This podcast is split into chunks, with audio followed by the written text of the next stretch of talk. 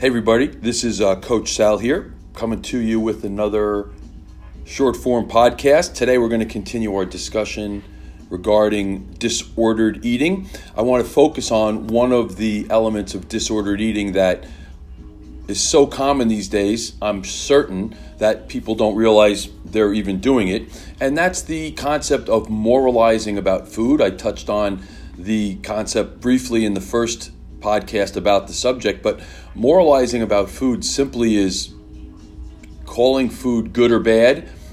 Uh, and your eating behavior falling along good or bad paths, or are you cheating on a given day, or cheating on a given meal, or are you being good, or are you being bad? So I think those seemingly inconsequential or minor habits really weave themselves into everything that we do in the thought process of what we're going to eat and how we're going to feed ourselves. And it messes things up, quite frankly, and quite simply. Going back to my talk about keto, let's say for the sake of argument, I think keto is the best diet there is, and yet I eat simply because of following the precepts of that philosophy, not because I'm hungry or not hungry or because I want to eat something uh, in the mix of quote approved foods or again let's go back to that word good foods or bad foods.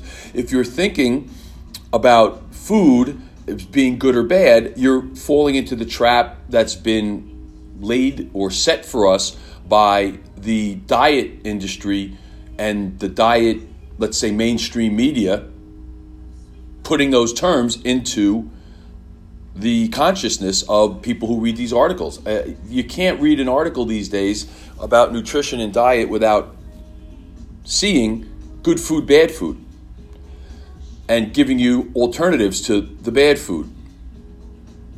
And saying this is a better alternative than something that really, from all reasonable standpoints, is already proper food to eat and you could take that good and bad a little uh, to a, a, a, little bit of a further degree.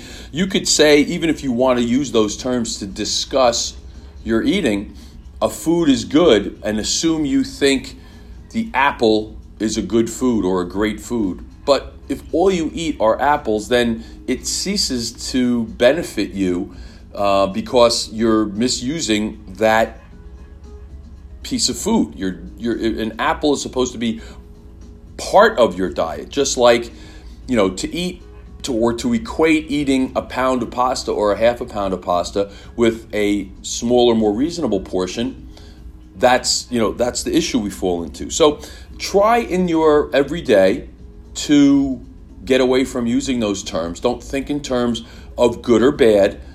Uh, think about just what's right for you.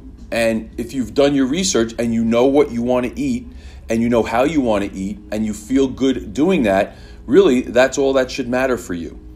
Okay, so as usual, I'm really asking you to go go out and read what you can about disordered eating, and when we get together next time, we'll discuss one of the other elements in this disordered eating. All right, thanks for listening, and I look forward to hearing from you guys at Sal Marinello on Twitter, and I hope you enjoy the show. Thanks.